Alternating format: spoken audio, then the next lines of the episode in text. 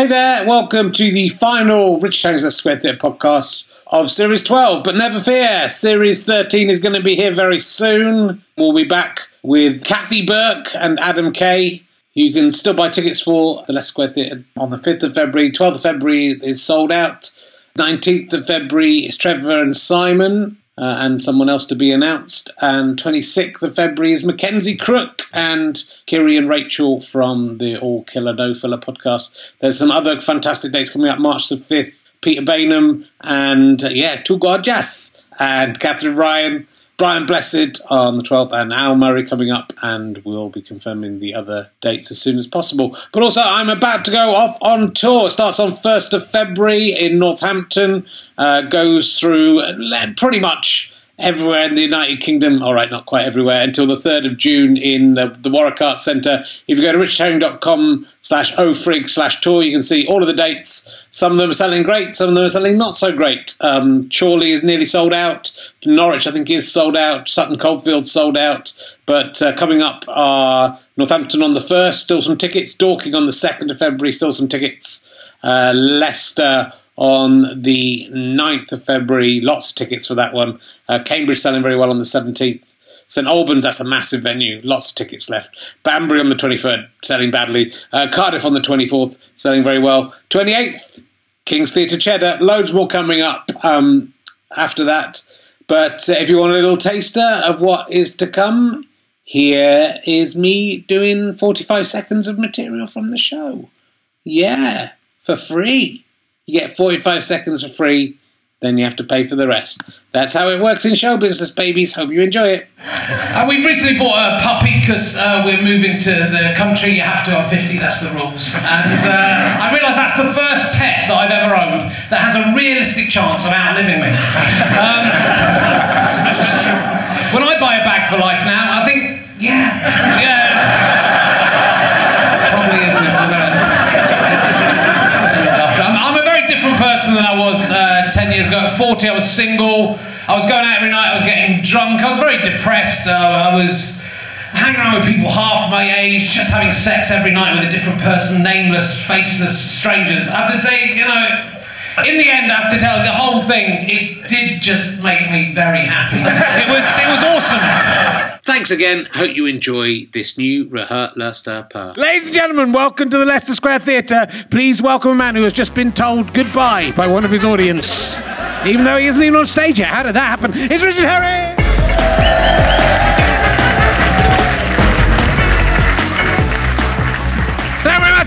Welcome to the final episode of Series 12 uh, of Richard Herring's Leicester Square Theatre podcast. I was talking to uh, my Alexa device. It's, pre- it's pretty cool. It's a pretty cool device. You can say stuff to it and uh, it will do the things. And you can say, Alexa, give me an emergency question. And if you've downloaded the emergency questions app, it will give you an emergency question. I I might just get uh, film that and then we can uh, clip to it doing that. It's quite freaky. Uh, so uh, we got one to find out. Anyway, Alexa, my best friend who is a, r- robot voice, a bit covered in semen, she calls it. Um, it's in the kitchen, but I still manage. It's all right if it's a robot. Those are the rules. Uh, it's that's the new rules. She calls it Rehelastapa. So that is. Um, I've uh, this is this uh, podcast pretty much will mark when it comes out will mark uh, almost exactly ten years to the day since I began podcasting. So that is, um, and I'm still going. And apparently, apparently this audience considers that an achievement rather than a sad disaster. But we'll hopefully we'll keep going for another 10 years. It's insane. Uh, also, as I said in the last podcast, 10 years since I started going out with my wife, but that's not that's not going as well as the podcast. So uh, I've only had two children. We've, like, we've done like 160 something of this. So. Uh, I was telling my children I was watching. I've been watching Toy Story a lot with uh, my my daughter who loves Toy Story. So you end up watching like the same film over and over again, uh, and it's made me. I've got some questions about Toy Story. I don't know if you can answer these. If Buzz Lightyear thinks he is a real person, why does he freeze when he is in the company of human beings? Yeah. Doesn't make sense, does it? Because, and also, you can't say, well, that's an instinctive thing that the toys do, because no, because. Well, that doesn't matter. He, he thinks that everything, he thinks everything's aliens, and he doesn't freeze with all the other things. So why is he freeze with the humans? Doesn't make sense. And Woody can choose to come alive when he wants to. Makes you think, doesn't it? And who animated the toys in the first place and decided the cut-off point of what would get animated and what wouldn't? Because like, is, is a brick? Does that come alive? Does like just a piece of dirt come alive? What's so who decided that, and why are the toys all obeying the rules? Who've- Whoever decided that? Interesting question. Why are they keeping up the rules? What's it? Even when they're being destroyed, they still they they'll still go. No, I'm going to carry on not moving. Fucking move, mate. He's about to blow you up with a rocket. Well, it's good questions. Uh, you know, the audience are shocked into silence. they haven't thought of that. Anyway, my guest this week, my final guest of the series, we saved the best to last. He's probably best known for his appearance on episode 14 of Richard Herring's Leicester Square Theatre podcast. he was also a team captain on What the Dickens. Yeah. Yeah. I could hear the screams of excitement from that. It's Dave Gorman, ladies and gentlemen. Are you Dave Gorman? Are you? Are you? Dave Gorman, welcome. Come in, sit down. Pull up a microphone. I will pull up a microphone. Up. Sit down, make yourself at home. Thank you, welcome, Richard. Welcome again. It's very nice to be here again. What do you think of the new chairs? I was thinking I should have held off until the next series when you're going to get some fucking new chairs. That's what I'm thinking. We'll get you back in, another, Yeah. in the future when those new chairs are old. Of course, you, Richard, Yeah. are best known as Percy the Shepherd in am. Servants from I am. 2003, aren't you? I am well known. What was your that. motivation for that role, Richard? Well, I um, it was uh, Somerset. My Lucy motivation Gannon- was to be Lucy Somerset. Gannon Creations, She Joe did, Absalom, yeah. yeah. It and it went out against I think Celebrity Celebrity Brother or something like that. It was it disappeared without trace. Uh, there was yeah, Joe Absalom, Joe was on it. I met him. I was did Yeah. the scene with him. He was a nice guy from EastEnders. Uh, chatted with him. It looked like it was going to be a big hit. They wanted sexy people. They wanted all sexy people to be in it, and that's why I was cast Yeah, as Percy yeah. the Shepherd. Can you? How many readings of? You've got a, my favourite line. Yeah. all of us we have the same favourite line, don't we? From from Servants. Uh, may your balls, may your bollocks blacken and drop off, my lord. Oh Well, yeah, that's good. How many? Can you try that in different sort of readings? Did the director say, "Oh, a bit more this, bit that? They less took that"? my first reading of it. Okay. I'd say it was the only time I, I've been for a few auditions in my life, Mm-hmm. and I think I got this audition because someone I was at school with yeah. was going out with the casting director, and they said we're, we're really struggling to find someone who can do a Somerset Shepherd, and they said, "What Mm-hmm. about Richard Herring?" And then they got me into audition it, and I auditioned, and I thought I'm going to get this. Yeah. Only time that's ever happened. Yeah. So uh, I don't know. I was right. May your bollocks say- blacken and drop off, my Yeah, lord. that's it's, a, it's a great line. I had to do it sort of as he was passing by and just under Yeah. my breath. Yeah, Yeah, yeah. Well, there was a, like a horse and a carriage came past. Yeah. and it was quite scary. And like the director said, "Oh, the promising young actor Richard Herring killed in his first strike." oh, thanks a lot, mate. Nice one. Uh, good. You t- literally turned that round on me. I've been Louis Theroux. Oh, and I should say, uh, I forgot to say, this was the one thing I was meant to say in the introduction. This has nothing to do with you. Yeah. We, on our Kickstarter, thank you for backing this. This is the reason this is being videoed. We did ask for people to sponsor the shows if they wanted to. Mm-hmm. We got two people who did it, one of whom withdrew the money before it got th- taken. Okay, yeah. Uh, the only person who's two Is that when you told them who was on? no, Yeah. that was before it even finished. Uh, the only person whose money went through is called Gary J. Newman. I don't think it's the. Not Gary Numan. I don't think it is. He's putting the J in on purpose to, to sort of I point think out it's so. not Gary Numan. Uh, who said, I just wanted to give the podcast some money. I don't really want to be advertise anything. But you could mention, that's nice, isn't it? Uh-huh. Yeah. He said, but we could mention facepunch.com, which I looked up. It seems to be a load of nonsense. But, you know, that is thanks for the. thanks. well done, Gary J. Newman. Gary J. Newman. Yeah. Yeah, thank you. Thank- Sorry, I've all the way through the series, I've forgotten to do that. So I'm glad I ma- finally managed to Good do it. for him. Anyway, let's talk to you, Dave, about. Uh, do you remember what the Dickens? I do remember What the Dickens. You did quite a few. What the Dickens? I did one series of What the Dickens in one week Yes. in Hay on Wye in a tent, Okay. uh, which was. Um, so it was sort of sold to me. It's going to be a, a sort of panel show, but it's for Sky Arts, and it's going to be quite literary. And we're doing it at the Hay Literary Festival, and it's Sandi Toksvig who is I, I, I she's sainted as far as I'm concerned, and it's Tim Brooke Taylor as the other team captain, and I'm a huge Goodies fan, and the chance to work with Tim would be brilliant. Uh, and and I was going to go to Hay on Wye anyway to do a book reading, and it just meant staying at Hay on Wye for another four days, and it's a lovely place to be. And we recorded these panel shows uh, in a tent, and instead of it being about books, it just very quickly became clearly between them deciding to do it and getting there, they decided that no one knew enough about books.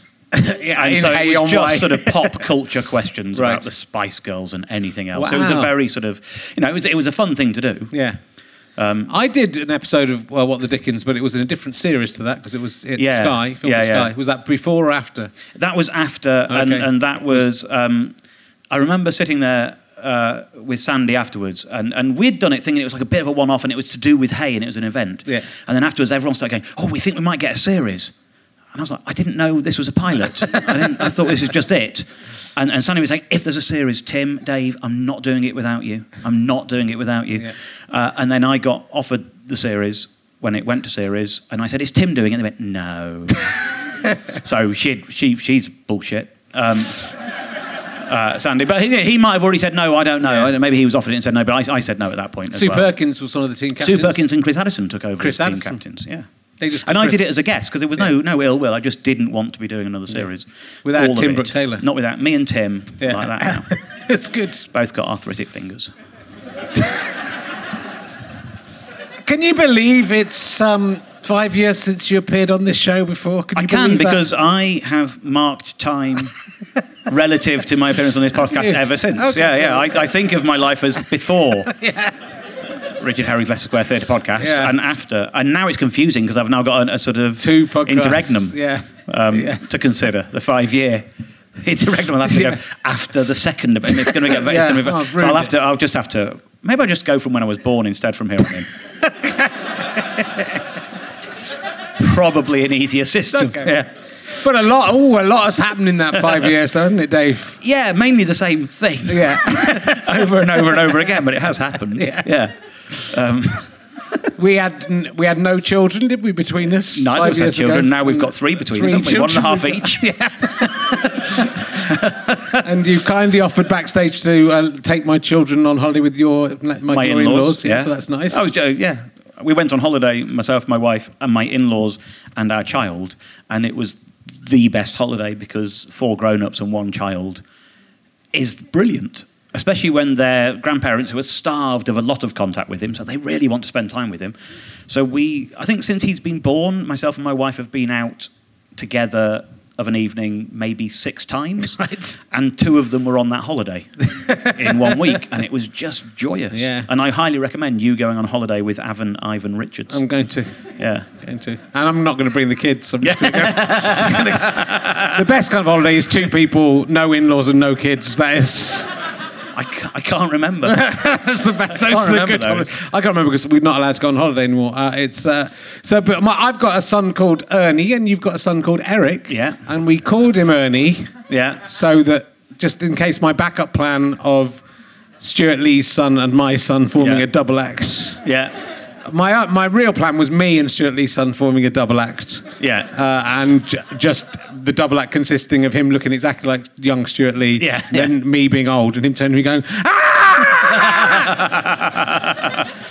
uh, but then my second plan was for my daughter or my son Yeah. to have a double act with the Lee. But I think like Eric and Ernie, We were, I was just slightly annoyed because we had thought if we have a second child Yeah. and it's a boy, then Ernie was high on the list. Okay. And now we kind of can't. Ah, Although. I mean, it's sort of. It's sort of semi-serious. We do think about it, but then there is that point where you would be in a park and they'd both run off, and you would be there going, "Eric, Ernie," and, and it would be ridiculous. Yeah. But we did think about it, and now we kind of can't, Right. Because we know you well enough for that to be awkward. sorry, Dave. It's all right. My nephew has a son. Yeah. He's called Albert, so they can do a double act called Bert and Ernie as well. Yeah, So yeah, yeah, yeah. we've You've got it covered both ways. I've really He's- thought he's everything the up. pivot. he has to be in one of them or the other. Or all of them. Yeah. He could just be in Yeah. everything. He might turn out not to be very funny. well, could be Genetically, that's quite likely. It's fun. As, as, as Eric started That's being. not fair. Your wife is hilarious. She is very funny. as, as Eric started, uh, I had this yesterday. We had some friends around, and um, they did this thing where. Um, you know those big balls, expanding balls from the Science Museum that are just Yeah, made of yeah. So they're yeah. not. Just got thrown quite high in the air and it hit Phoebe on the head, right? And obviously no damage was done. Mm-hmm. Yeah. It's made of pipes. And she went, and then she went, and then she kind of did a really brilliant pratfall and then lay down for about three or four minutes as Yeah. if she was knocked out. And it was the funniest thing I've ever seen. The timing was brilliant. Yeah. I just thought, this is, how has she learned to? No, I haven't. No one's ever taught her to do that. Yeah. And then you just think this is this is brilliant. They started being independently amusing. Yeah. Have you, have you, has Eric got to that point yet? He's Eric is. I don't know how much of it's conscious and how much of it isn't. He he does this thing. I think it's very funny, and I think he knows it's funny, and I think he partly does it because he's rewarded with laughter. He will nag you for something. So he he loves a mini milk. Yeah. Uh, so he'll be in the kitchen trying to open the freezer door, going, mini milk, mini milk, mini milk, mini milk, mini milk, mini milk. And if eventually you say, Eric, would you like a mini milk? He goes, okay. Uh, as if it was all your idea. Which I, I think I just I just love. And What I like about the ice, the ice lolly as currency is my daughter will be like, you'll go in the morning, you'll give her whatever for breakfast. You'll Yeah. like anything for- else for breakfast. You'll go, ice lolly? And you go, yes, you can't have ice lollies for breakfast. And you go, oh, please, please. Every morning we go through the same thing. And you say it's not, it will never happen. It never happens. A, it's quite interesting that she keeps on trying. Yeah. B, when she's out the room, I have an ice lolly.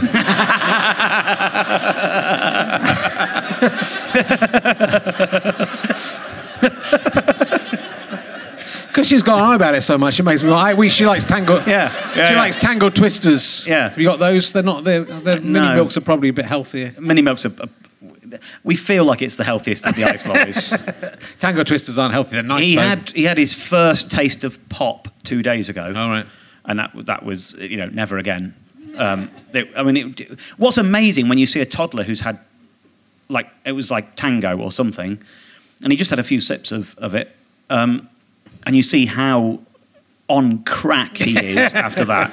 Do you know what it reminded me of? Years ago, I was at the New Zealand Comedy Festival, and in New Zealand they had this energy drink that was it's basically Red Bull, but it's not Red Bull, and it was in a can, the same diameter, but twice as tall, that was painted to look like a, a stick of dynamite and and you weren't allowed to sell it to children. It was that potent. It was like this is Yeah. for adults only, even though it's just like caffeine and taurine and all that.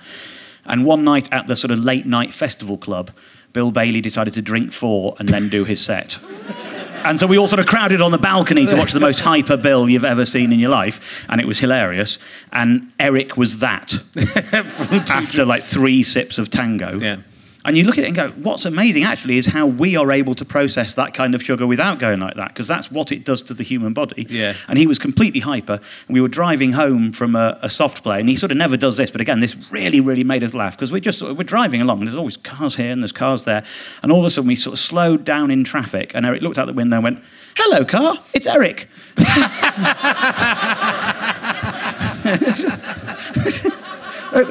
Why did you not say hello to all the other cars? Why are you rude to all of them? There are just as many of them. What's, Yeah. what's the thing? Oh, that's nice. Do you think when comedians have children, they become quite boring and just talk about their kids? I think. I think comedians whose children aren't as fascinating as mine. Uh, yeah, probably. I think, but I think it's quite interesting because lots of people put that, say that to comedians. Yeah, I yeah. think it's, I, I don't think it really stacks up because you see a lot of comedians have uh, kids. It's not like Stewart and Bridget who had kids and were still doing shows like Yeah, with the, yeah, you yeah. know young kids and they're doing very inventive, incredible shows. But also, it's I think I, I think it says more about the pe- kind of people who say that than it does because it's like going I have to go and see a comedian who shares the same life experience as me, and the minute they don't anymore, it's boring to me. Is that is that I, fair? I, I. I think for well, for me because especially because I do the stuff with PowerPoint. The whole point of that for me is you don't have to know about it in advance. I'm going to show you all the details. I'm going to show you all my working. You don't ever have to have seen this thing. You will still be able to find it funny. So I've done shows in America where American audiences are finding Homes Under the Hammer funny, Yeah. right? And they've never seen it, and they're not sitting there going, "How dare you talk to us about this?" They're watching the the, the thinking and the working out, and it's absolutely fine. Yeah. And so, inevitably, my TV diet has changed. And so I've done material about Topsy and Tim, but all I'm doing is applying exactly the same methodology as I applied to Topsy and Tim as I, as I applied previously to Homes Under the Hammer. Yes. And you don't need to have watched it. No. And it's, it's not twee. The thing to avoid for me is the, you know, opening the nappy and him weeing on you and all that sort of observational stuff, which I think is, that's been dealt with. Well, when it's been But done, there's- yeah. But there's other stuff in Yeah, there. C- and mainly you just sort of apply this. If you're doing it your way, Yeah. then I don't think it really matters what it is. You've done um, five series, is it? Is it f- the fifth series or the fourth? Yeah, the fifth series is on at the moment. Uh, of Modern Life is Goodish. Yeah. Uh, and it's it's sort of an incredible feat, and I do we uh, we you know we we do see each other socially every now and again, so I know how hard you work on it. But but um, you know you're basically writing. Well, how many episodes in this series? Eight episodes. There's eight in in it. There's there's 36 across the five series. We did the first series was six, then we did two of eight, and then the year it was born, I said I'm not doing eight, so we did six again. Yeah, fair And enough. now we've done eight this year. Can't do eight in, Yeah. in that a year like that. That would be insane. So it's 36 in total. Yeah. yeah. So you're basically, I mean, they're, they're an hour long or, f- or 50 minutes long. Sort of 45, Yeah. 46 minutes in So telly you're terms basically when you've writing got the eight, ads. eight Edinburgh shows a year. Yeah, with a bit of help. I'm not. Uh, Yeah. and I I have some brilliant people working with me, but it has to have a sort of integrity, and it is.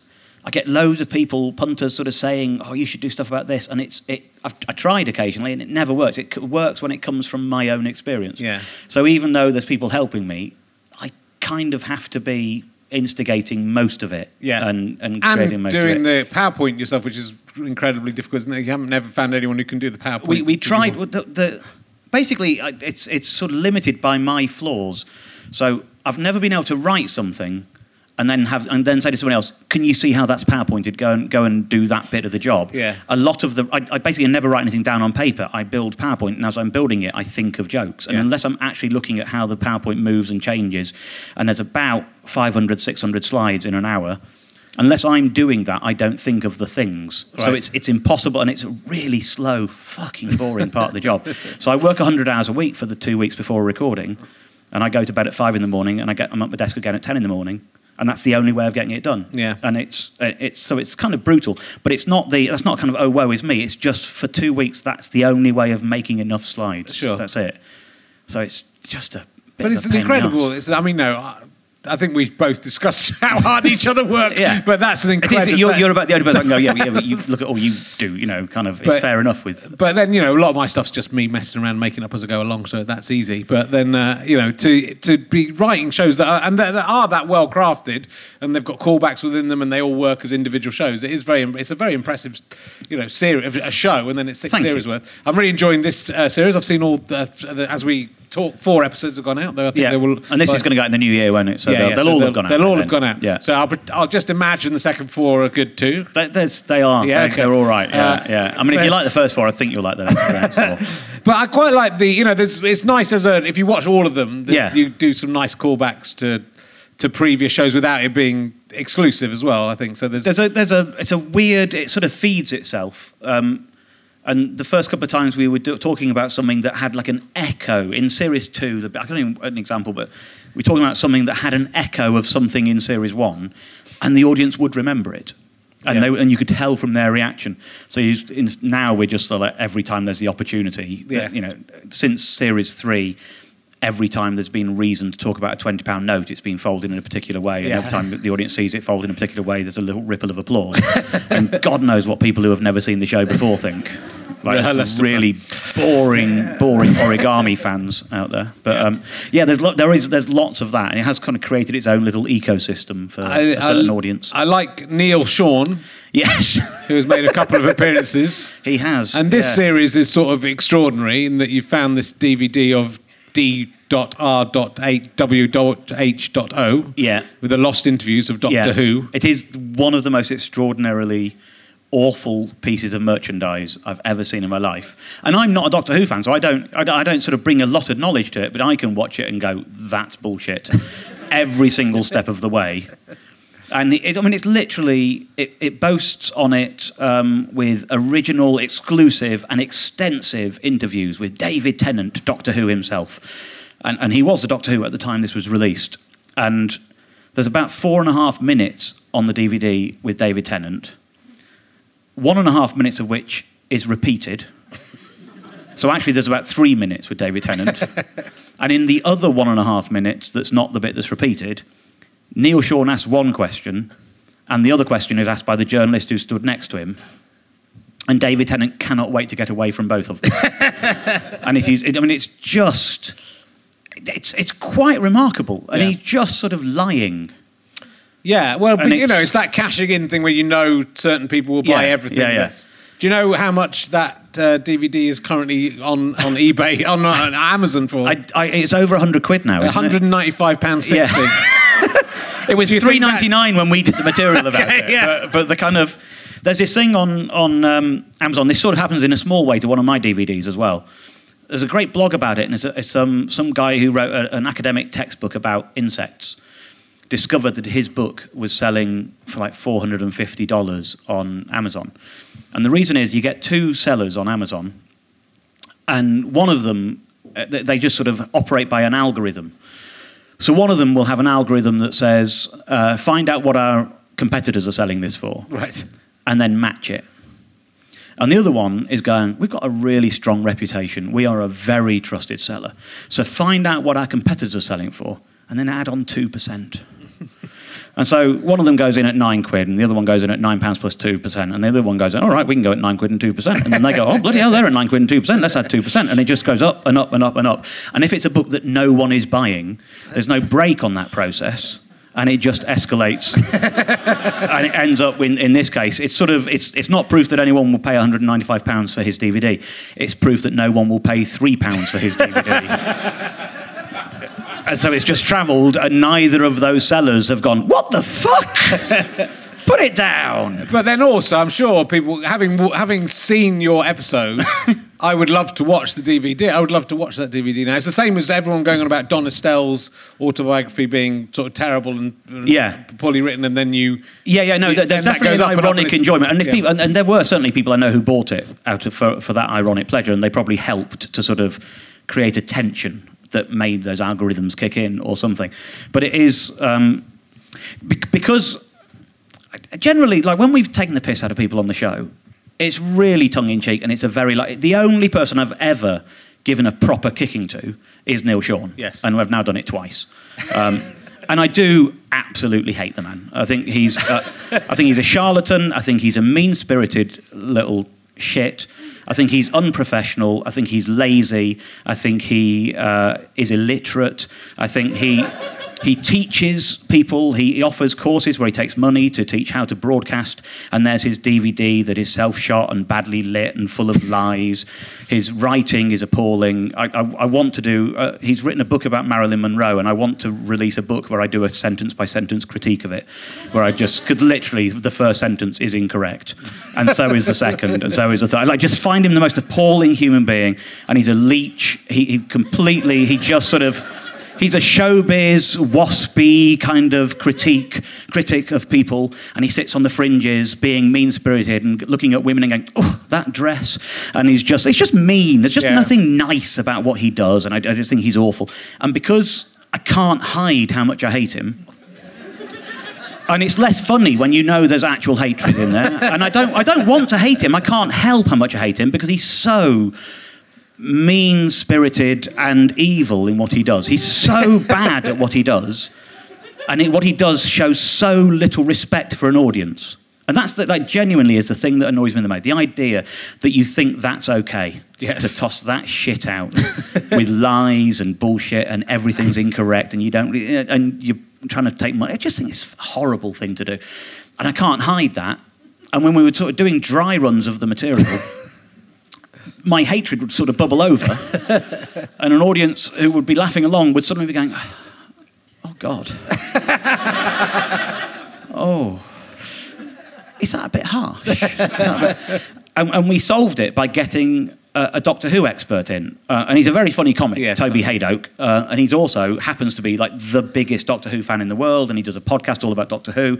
And when anything Doctor Who is happening, he'll appear on BBC Breakfast as the Doctor Who expert and whatever. So he's a proper aficionado. And we didn't show him any of the DVD. In, instead of me relating what I thought about the show, which had that kind of bubbling, seething hatred, which I, I try my hardest to disguise, I would just sort of play a bit and then go, Toby, what do you think? and it allowed me to be completely clean. And his shock, his there's visible that you're, he, he looked like we were making it up, like the whole thing was a sketch, like we'd paid Neil Sean to record something that appalling. Yeah. There's a bit where he says, um, Uh, in this exclusive interview, I talked to Felicity Kendal about what it was like playing Agatha Christie in Doctor Who. And then there's a clip of him talking about, to um, Felicity Kendal, and it's about a West End play, and at no point does he mention her playing Agatha Christie in Doctor Who. And, and I'm Toby, the Doctor Who expert, is there, and I, I was saying, why, why do you think he doesn't mention her playing Agatha Christie in Doctor Who? Goes, because she didn't play Agatha Christie in Doctor Who. It's that bad. Yeah. Not only is he not doing the thing he said he's doing, Yeah. he can't do the thing he's doing because the thing he said he would be doing isn't possible. she didn't play that. Imagine doing that little research. You don't even know what part Felicity Kendal played that you're pretending you were talking to her about when you weren't talking to her about it. it's just mind blowing to be that bad. And have you heard from him what he thinks about your, your coverage of him? No, he's, this time, the first time we talked about him, and it was about, he used to have a column in the Metro. It was a sort Yeah. of ship, gr- fuckers.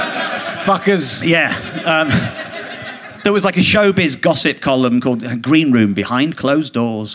Uh, and it was all this sort of, oh, so and so's been smoking outside the green room. And, oh, Kylie says this. So and so's excited to be getting a part in the West End. It was, it was just like sentences. And. and And lots of them repeated and messed around, and just like you could see sort of tropes in it, and so it was very easy to sort of go through. And he got really, really upset, and and started sort of complaining. And he got a couple of his sort of, I don't know if he got a couple of his showbiz friends were, uh, were sort of the next morning going, oh, I don't know why Dave Gorman's being so harsh about Neil Sean. To which the answer is he's a professional journalist who is incompetent and it's a, a nationally syndicated column. And I've proved here's three lies from him, and here's his book, which is full of distortions and dishonesty, and him appearing on Australian national television and saying, Oh, Prince William told me that the way he gets a good uh, uh, scent is to mix two aftershaves so you get a unique smelling point. No, he, he didn't. Like, there's absolutely no way Prince William told you that. You're just lying, right? You're just literally just it's just calling out a liar for being a liar. It's really, you know, there's nothing wrong with that's fair game. It's not like just some chancer with a blog. He's broadcasting to a nation. This sort of stuff, you know. And, and one of his, a, a Sky newsreader was the next one. Oh God, Dave's been a bit harsh about Neil because Neil used to be a pundit on his show. Uh, and I sent him a copy of some tweets that Neil Sean had sent, saying, "Are you sure he's a nice guy?" And there's a tweet from Neil that says, "Oh, now I know why they wear a burqa. Saw the wind blow one up. Pot ugly." Um, yeah, exactly. This is the man we're talking about, right? Uh, and this Sky News reader immediately went, "Oh, I didn't know that. Fair enough. Uh, go, go for your life." Um, and Neil decided that um, that the show was homophobic.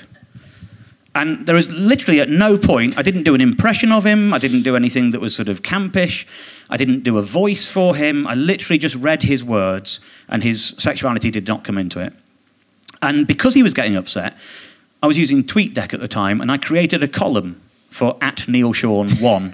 I do like the fact that he has to have the username at Neil Sean 1. It's just sort of a bit satisfying. Uh, so I had a column running for that, and I would see every comment that was going to him. And most of them were just going, ha ha, you liar, you've been, you know, and you know, giving him a little dig in the ribs for it. Occasionally, people would be tweeting things like, ah, you fucking cunt, ah, ah, ah," and I would tell them off. I would always go, that's not fair, that's personal abuse, leave it out. Yeah. That's not, that's not what we're doing here. So I was always, I was completely on it. I read every single tweet that was going to him. And I, I thought I'd call him at work. So I called his work and said, Can I speak to Neil Sean, please? And they said, Who's speaking? I said, It's Dave Gorman. And they said, Okay, wait a minute. And he, this sort of panic on the phone. And he said, oh, what, what, what do you want? I said, I'm just, just calling to make peace. I don't know why you're upset. Literally, you know, you're a professional journalist. Part of what you do is you criticize other people. You say this person's performance isn't good enough, this person's this. I'm saying you're a liar. Here's my proof.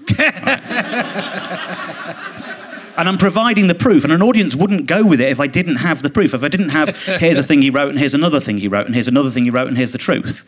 You can't do that without the proof. It doesn't work. And so the, I can back up everything I've said about you, and I don't know why you're upset because you do this to other people. This is your game. You're a professional, and you're, you know, what's what's the deal? You go, well, I've been getting homophobic abuse go, on Twitter. You go, yes. Go, I've seen every tweet sent to you. you haven't. Well, they've been sending direct messages. Well, at the time, you could only send a direct message to someone if you were following them. And he was following 28 people, and one of them was Cher. I was like, you haven't. And if they, the people you're following in this direct mate, then that's not the people watching this. Well, I'm taking it up with the police.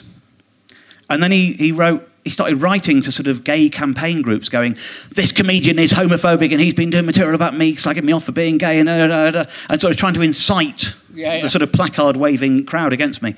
And he wrote to Boy George saying all this. and Boy George is following me on Twitter, so I sent him a direct message and said, look, I'm sure you've dismissed Neil Sean's rantings for what they are.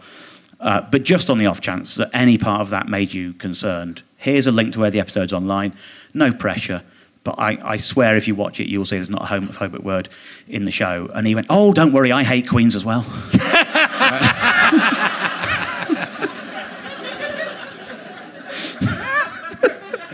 I mean, what's, what's astonishing about it is the your the whole of the show, the whole of all every show of Modern Life is Good. You're at such pains, I think, always to make sure that you're you know you're not seen as uh, targeting the wrong thing. I think you're I Yeah. have all the comedians I've seen. You're the most careful, I think, in terms of this isn't about this. This is about this. You know. Yeah, you know, yeah, yeah. And there's absolutely no suggestion with it. I, I, I that you know I didn't even realise.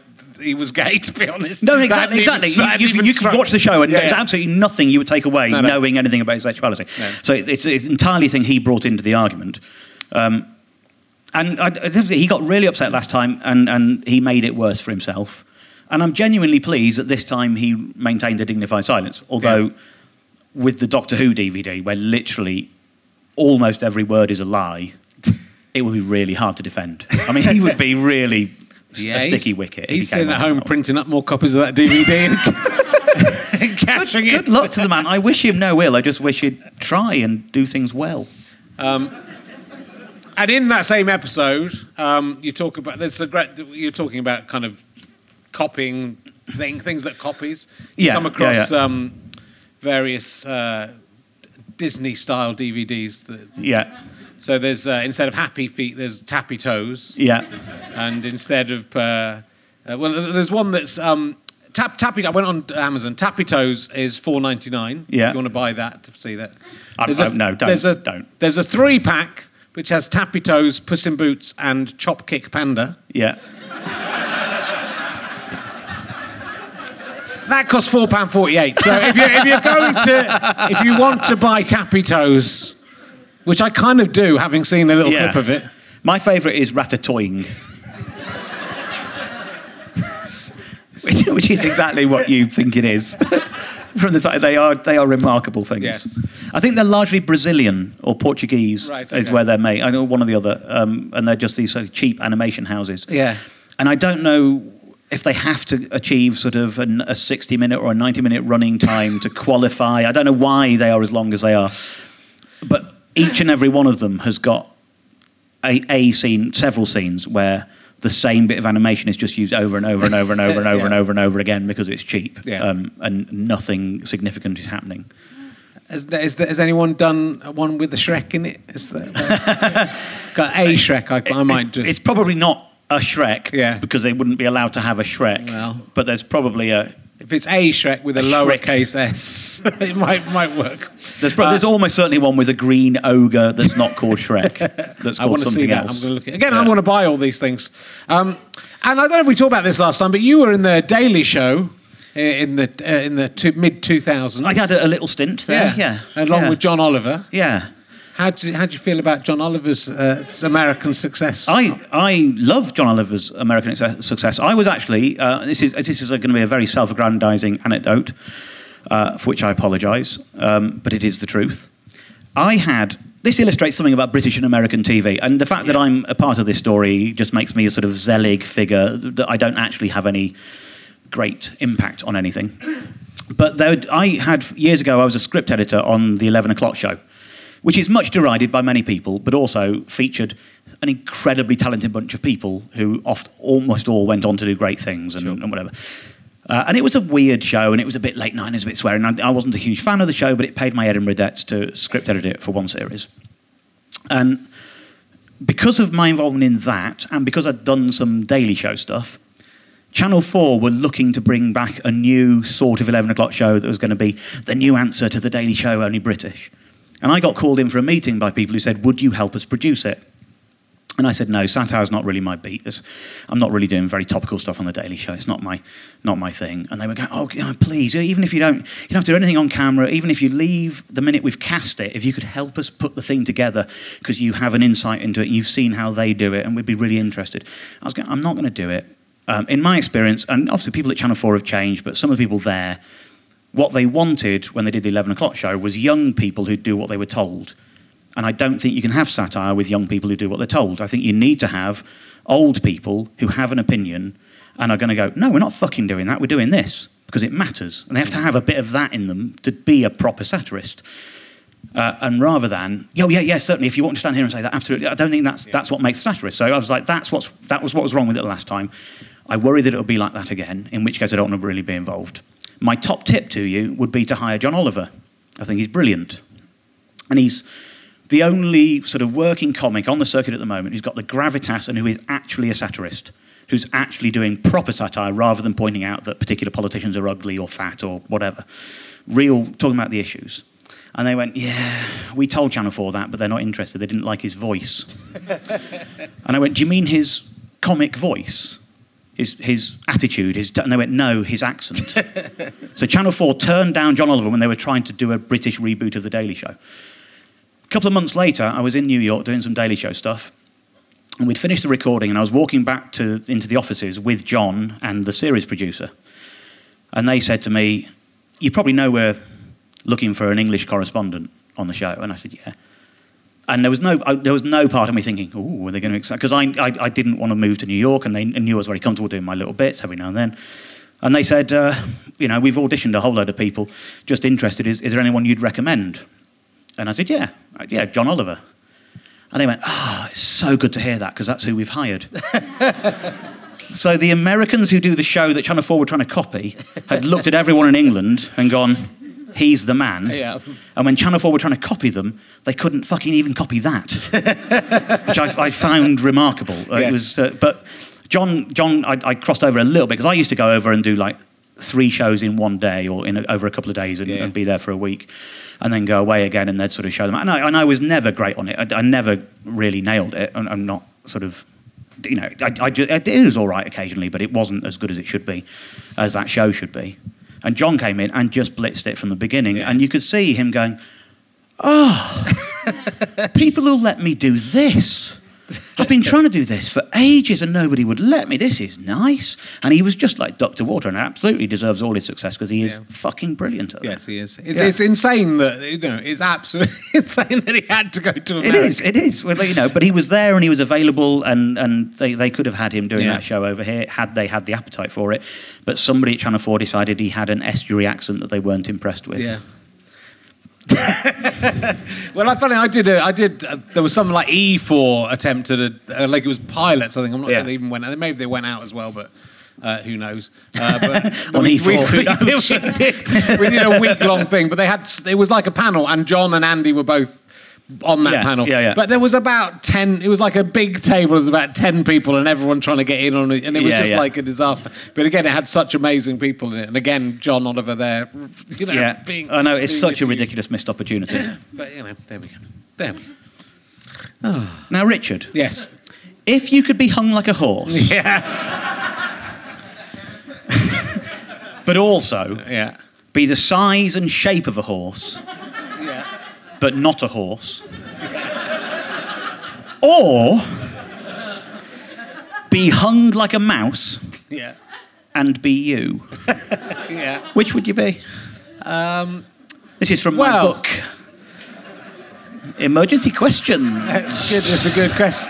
Well, I mean, the second one is what I am at the moment anyway. so I would I would attempt. I would try. I've got quite fascinated with horses. I live in the countryside now. Look, look Dave. Look, look, my trousers have mud on them. Yeah. Because I live in the countryside, uh, and uh, everywhere you walk, my, my trousers have got shit on them because I've got a kid. yeah. Well, it might be that as well. Uh, but horses fascinate me. I've talked about it a little bit already on this podcast, but they don't look. When you get up close to them, and I grew up in the country, so I should know this. Yeah. When you get close to them, they don't look real. I think you know. There's there's things that make when you start living in the countryside, I don't think I, I start thinking that the world is like a Truman Show construct. and they've put most of the work into the cities Right. to make them look real. And when you get to the country, everything just sort of starts.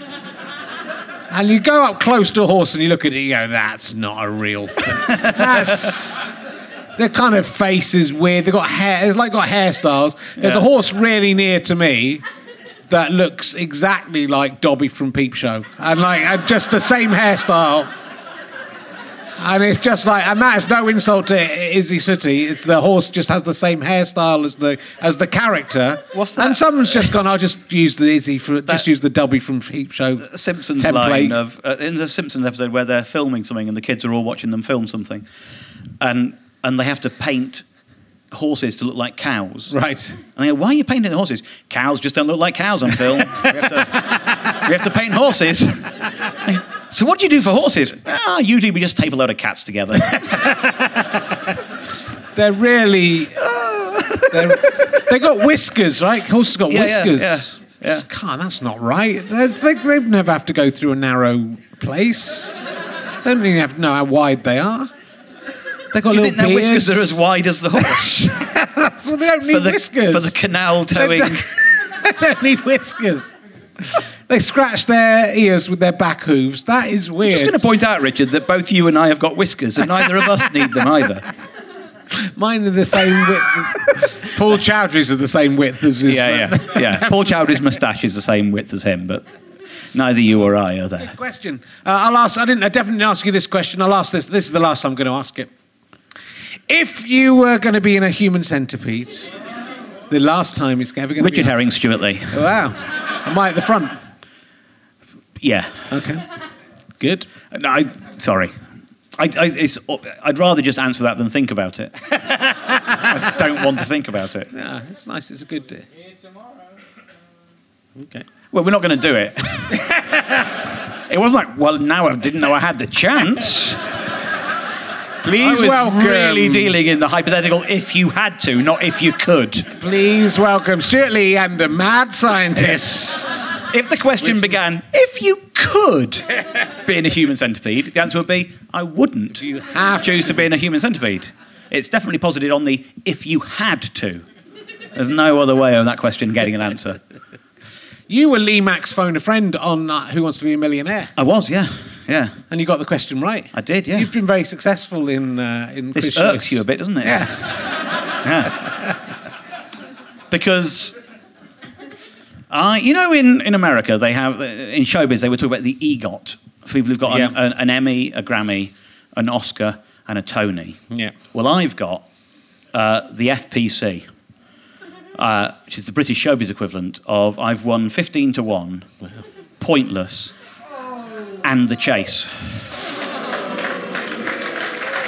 Have you won? Did you win the money on the chase? Yeah, 100 grand. And do you know what? And this is the thing about it, like, because it's a really good day out. I had a brilliant time doing it. Uh, my team was Nigel Havers, uh, Melinda Messenger. I Did not expect that. Uh, Michelle, someone from Emmerdale, Yeah. because I don't watch Emmerdale, I don't know more than that, but she was Michelle and she's very nice, and myself. And they went through the line, and Nigel won a thousand pounds, and then uh, Melinda won, I think, three thousand pounds. Uh, And then, or maybe it was, I can't remember, it's a bit more. And then uh, Michelle won like seven thousand pounds, and then I won seven or eight, or I think it's about seven, maybe about the same as her, whatever. But then I got offered the big money, and I was offered eighty-six thousand pounds, which took it to hundred. Yep. Whatever they'd won before, mine took it to hundred. Um, and so I went for it and won it, and then we beat the chaser Wow. which is really exciting. And we're all cheering, and Nigel is cheering. We're all going, and everyone has won 25 grand. And a part of you is going, fuck off, Nigel.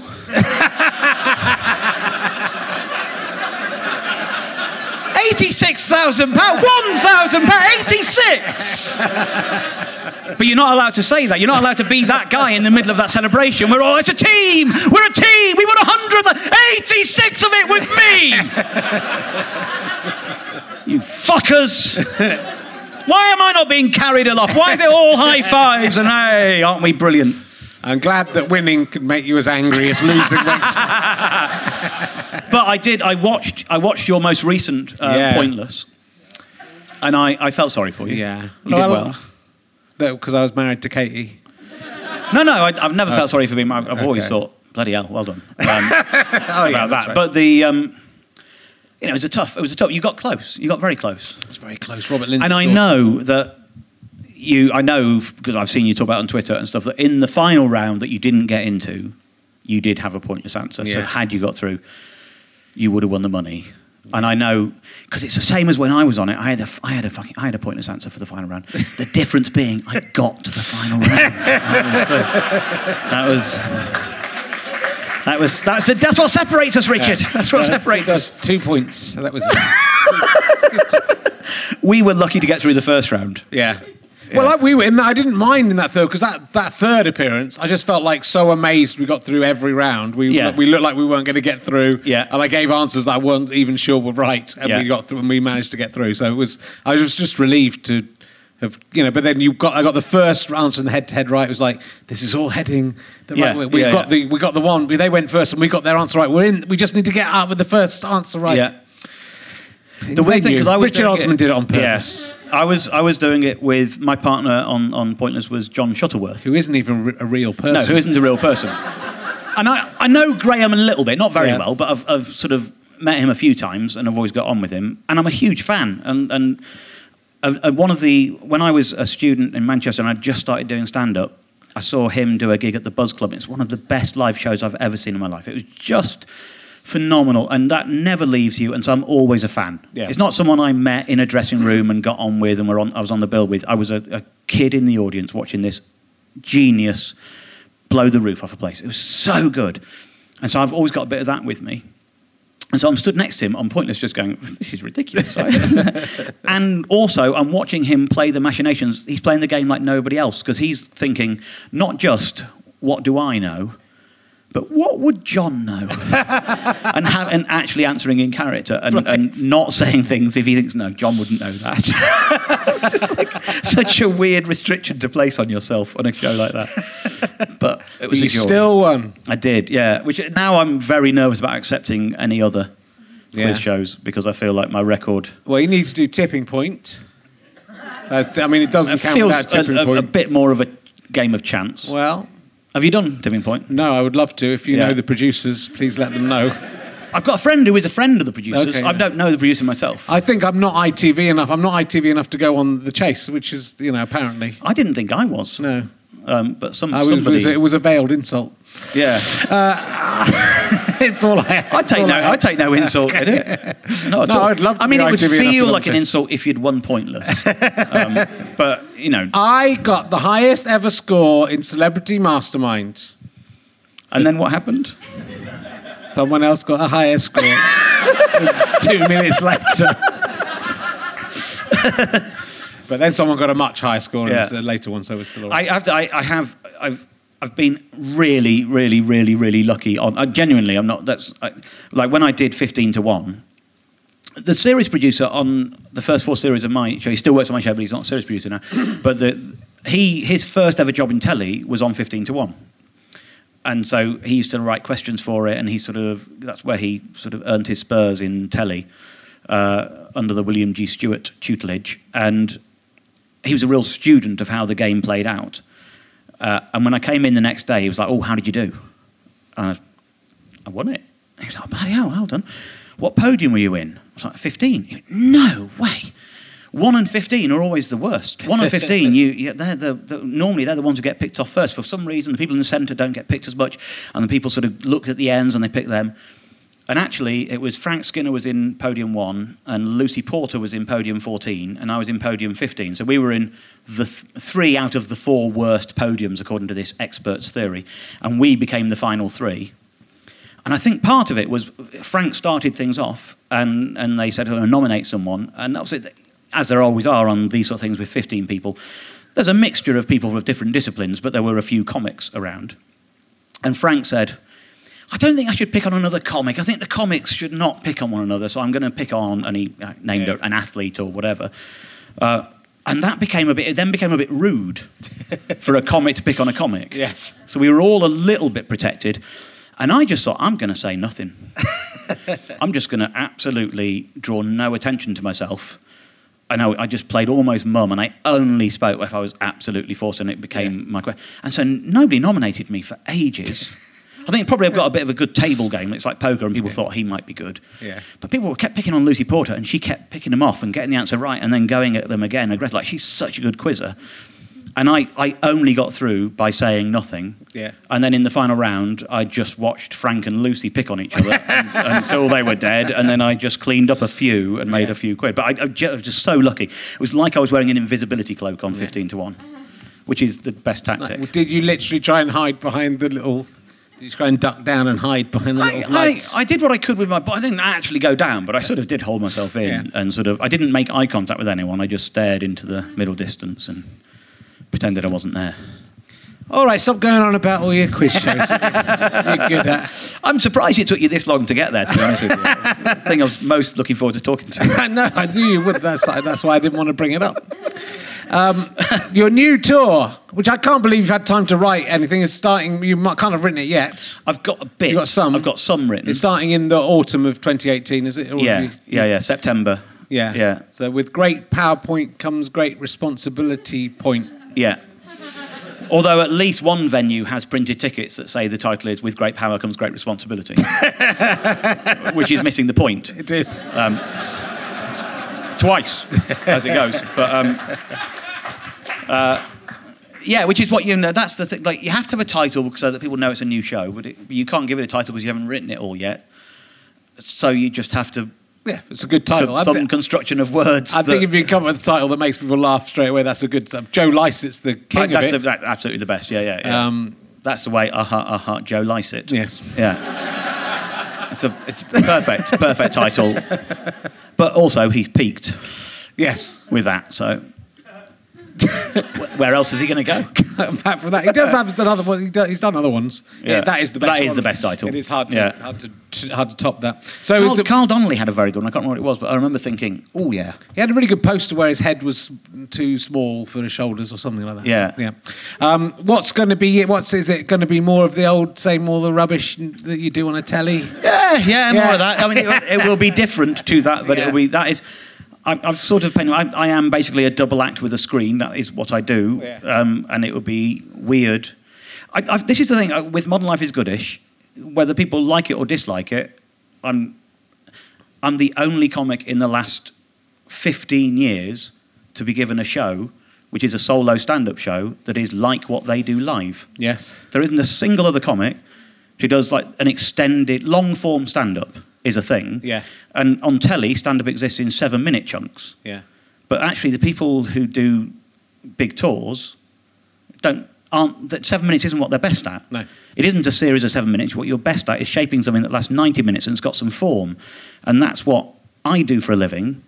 And I, I find it very hard to turn that into a seven minute piece with a beginning, a middle, and end because what I'm doing is in minute 47 of my show, I'm calling back to minute 7 and 13 and 28. You know, that, that, that's Yeah. the structure of what I do.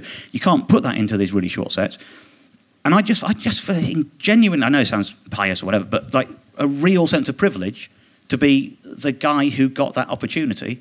I do, occasionally I get tweets from people sort of going, oh, I really like that show. It should be on proper telly. It should be on BBC Two. It should be... Uh, well, show me when BBC Two last gave someone an hour-long stand-up show. Yeah. Like, it, it doesn't exist. I'm, like, No. I'm the only guy who's been given this opportunity. That's a brilliant privilege. What a, what a shot.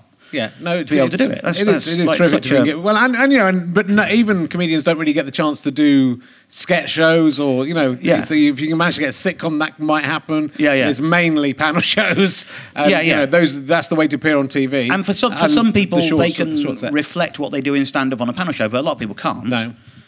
And for a lot of people, you know, if they got a sitcom or whatever, you could have a really funny sitcom and have people come and see you live and go, God, I didn't think it was going to be like that. Yeah. Because it, you can't, they can't be the same thing. Yeah. Whereas mine, it- it's, it's an advert. Right? If you don't like that, you won't like seeing me live. If you like that, you will like seeing me live. Yeah. You just will. It's, that's what it is. It's, Yeah. That's the form of it. So that's um, as good a calling card as you can get. And I'm very happy with people who don't like it to not come and the people who do to come. That's, Yes. like, that's, Yes. that's a good thing. Yeah. and are you going to do more of the TV series, or is it? Is it? I know it's been a struggle for you. Have, I, I don't know. you, but- I, I, I, um, I, we did the first series and they commissioned two more immediately, and then we did the second. The, while we were making the third series, they commissioned two more, but then I had Eric, and it is this hundred hours a week that we can't find a way around. We tried our hardest to find different ways of doing it during series four.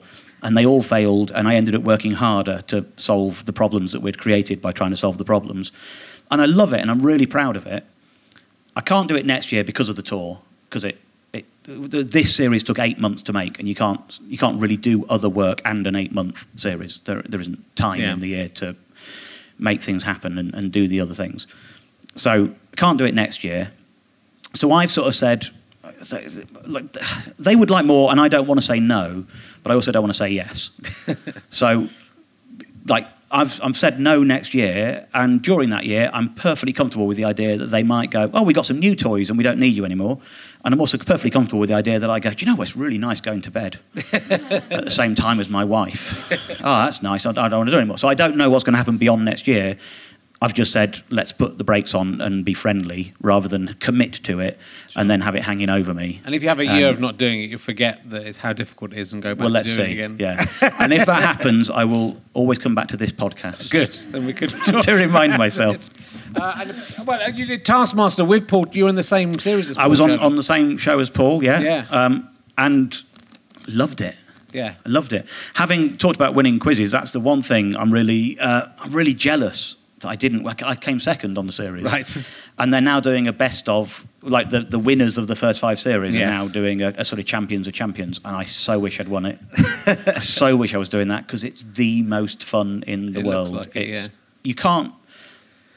It doesn't matter whether you do something well or not. It, it's like it's it's funny to watch it back. It's like if you're absolutely shit at something, that's excruciating but kind of funny to watch. And if you're really good at anything, that's just triumphant to watch. And you just can't lose on the show. It's No. just such a funny. It's a great thing it's, to be it's a part it's of. A brilliant, uh, I'm really nice. And so we talked a bit about with uh, Richard Osman as well, just in that it was that groundbreaking. He was saying he had a similar format, well, in terms of the returning people. Yeah. And just before Taskmaster came out, everyone going, no, no, Yeah, you yeah. can't do the same people. No one will watch the same people doing every week. And obviously you do that, and everyone goes, oh, let's do the Yeah, same yeah, people yeah. coming back every week. Those things, and, and I would I give props to uh, Dave as a channel because they've had some successes with it with their original programming. I don't know everyone mocks them for showing a lot of repeats and all of that, but actually, when they get things right, things. Luckily, my show has done well for them, but Taskmaster's done brilliantly for them as well. And what they can't, I don't think they can do well with a panel show that's a bit like another panel show and just as good as another panel show. I think people won't go down the dial to them mm. if it looks and feels like the sort of thing that's available on BBC Two or Channel Four or whatever. And the things they've had success with are things where you go, I've not seen anything look like that before. Bloody hell, that's a, that's, a, that's novel. Yeah. And so it, it, they're the one channel that actually really pays to break the mould. Yeah. And so other channels were going, no, we're not sure we want to have the same people back every week. Isn't it just a panel show? And they Yeah. were the ones going, oh, other people wouldn't do this. Ah, good for us. Yeah. And they enjoy being that that channel, and, and they and they really back things if they work as well. You Yeah. know, they really get behind it and promote it and stuff. So I, I've, I've got nothing but No, positive things to say about It them. is. I mean, but it's interesting because it's you know it's sort of again it's a no-brainer that someone in a stand-up doing a, a stand-up show would work. You know, I mean, Yeah, it's, yeah. Sort, it's sort of bizarre that everyone else is more or less that. Mean, Stewart's the only other person that's got. But close even those were that. halves, They were half you know, hours, and I- and then I love the show, but and they've still taken away. But you know, only you and he have managed to take what you want to do and put it Yeah, onto TV. yeah. What you're good at doing. And the doing thing I think what people don't necessarily get with Taskmaster, and one of the reasons it's so much fun to do, is there's actually a really big gap between you doing all the tasks and you being in the studio watching them back. Because they have to take all that footage away and edit it and work out what they're going to do with it and shape them and decide which ones are going to go into which episode and stuff. So you've done 10 days over the space of two or three months of going to the house and doing some tasks. That was that was what we did. It was a shorter series, but we, it was ten days of filming, and each time you turn up, you do five or six things, and then it's months later. It's not like oh we just finished that and turn up next week and do the studios. So we were sitting there, and they all, they always sit people in alphabetical order. Right. So that, so there's it's meritocratic. They don't, they don't sort of choose and, and mould it. So it was always Al, me, Paul, uh, Sarah, and Rob, or Rob and Sarah. That's right. I can do the alphabet. and uh, so I was always sat with, with Al Murray that side and Paul Chowdhry that side. So they're the only ones I can sort of whisper to during the show. And they'd bring up a task, and the number of times we would go, God, what did you do in this one? I have no idea. I've no, I've no idea. I, I gen, you genuinely wouldn't know how you'd done. So there was one where I'd cheated and I'd forgotten I'd cheated. and they played it, and I came out of it really well. And I was thinking, but I must have done really well at that one. I didn't think I'd done really well. That's great. And then they pulled the rug from under you and go, oh, hang on, we got some close-up footage, and there's me pouring my cup of tea into the bucket or whatever. I'd completely forgotten doing that. So it's actually a revelation to you Yes. at the same time as it is to the audience. You do too much too quickly and you can't take it in. There was one that wasn't in the shows. We did a little taster. They filmed like a short version with everyone on our series, like a 20 minute thing with just some bits. And they did the same with the cast from the series before us, all on the same day. Just, I don't know, sort of testing the relationships and checking some things were working or whatever as a sort of pilot. And one of the tasks that they showed in that was, you know, like on um, Art Attack or something, there'd be a camera up above and there'd be an artwork made out of Yes. things. We had to use toilet rolls to do a portrait of someone. And it was all about whether Greg could recognise who you'd done a portrait of. Yeah. Uh, and so they, they sort of showed my, the face I'd made out of toilet rolls. And then Greg was going, I don't, I don't know his. And eventually it became, all right, Dave, who is it? Okay, I genuinely don't remember. I, genuinely, I have literally no idea whatsoever. And they had to tell me that I had said it was Mick Jagger. but I, I didn't know. it's too many months had gone by. Um, cool. And uh, you you like play you play a lot of tricks on your wife in uh, increasingly in uh, Modern Life is Goodish. Occasionally. Yeah. Yeah, yeah. How does she feel about this in uh, in the real life world where these Um, tricks are? She, she's quite happy with it. Yeah. She's... Um, My wife would hate it. I have to say, my I think wife. would I, really- I, I hope, and I think it is true that if you watch the episodes where there is sort of domestic um, content of that sort, it is really obvious how heavily and, and deeply in love I am Yes. with my wife, um, and so that hopefully that comes across and leavens things. Uh, and in episode four of of this series, uh, she absolutely 100% gets her revenge, and. That was very satisfying, especially for people who've watched the, all of the series and, and sort of seen the number of times she is the butt of some gentle humour. Um, but but yeah, I mean, it's occasionally because she does work in telly, and obviously you cherry pick the moments that work for the show, and occasionally she does sort of sit there in the green room thinking. "Ah, There's an executive producer there and a commissioning editor there who now think I'm a fucking idiot. and she's not. She's a really talented, really creative, really funny, great writer. She's brilliant at what she does. And, and so I do sort of have to go and underline to them occasionally, just out of um, you know doing the right thing, Yeah. that like there are things that I one thing I love most about my wife is she cannot say the word Vietnamese. she can't say it. If you next time you meet her, Yeah, I'm ask her to say uh, it- it's Vietnamese. Uh, she can't. There's just weird, just weird syllables. She cannot separate something about those syllables, so it's Vietnamese. And and you just go through it with her going Viet, Viet, no, no, me's. All right, uh, Vietnamese. She, she just can't. So, all right, and it just makes me laugh so much. But we've all got something like that. We've all got. It doesn't make you stupid or bad at your job. It's just your little foible, and those things are, are endlessly amusing to me. Um, and she loves Vietnamese food as well. but we don't have it anywhere near as much as she'd like. I did like the one the trick you played with the um, the VTech toys because we have oh, I think probably a lot of Most people have, have got them if they've got because it was a, they the same the same thing that was, that annoyed you that some of them have a, a reasonable song Yeah. and uh, some of them just feel what they, they just like ad lib this in the studio the one with the fire engine one is for age that's the one we got the fire engine goes Yeah. uh, quick quick quick comes the man with the ladder it's just like really weird way of off we go to the big fire Yeah, you know yeah, and you kind of yeah. go that's a it doesn't rhyme is that how you view firemen as the ma- the people with the ladder? I mean, that's Yeah. the sort of odd way of saying it. But then, you know, maybe that's because they're all in different languages in different places, which is what you your trick involves. But you, but you wouldn't have to translate the song exactly. You uh, could, well, no, you could you let could. the German department decide on their own song for their fire engine, Yeah. and then create another one for I mean, I British. think they don't care, do they? They think, well, let's just get these things out there. The the man who did the voice on the police car tweeted me to say Oh, he? enjoyed, it, and it was the police car one that was was the most comic Yes. to us Yes. Um, because it just.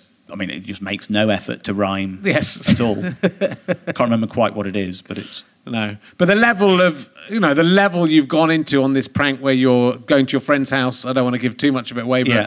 changing, buying the foreign versions, and so you can switch if over you, the. if you bo- buy the the, foreign version, and if you're lucky enough for the bottom half of the bottom, because they don't like the French ambulance is completely different color scheme to the British ambulance and whatever. So you have to find ones that match in the color scheme, and things like the cement mixer has a different colored barrel in the foreign ones and whatever. But if you can find ones where the base and the wheels are the same color, and you've got a screwdriver, you can swap the tops over so that your wife, who has been playing with your child and his English language cement mixer, suddenly thinks that your child must have pressed something to turn it into a German cement mixer. and that was all it was meant to be in the first place. Was that I, she would say, "Oh, what have I done? I don't know how to change it back." And I'd just go, "Oh, you need to hold the screen in and press the two wheels and, and do a factory reset."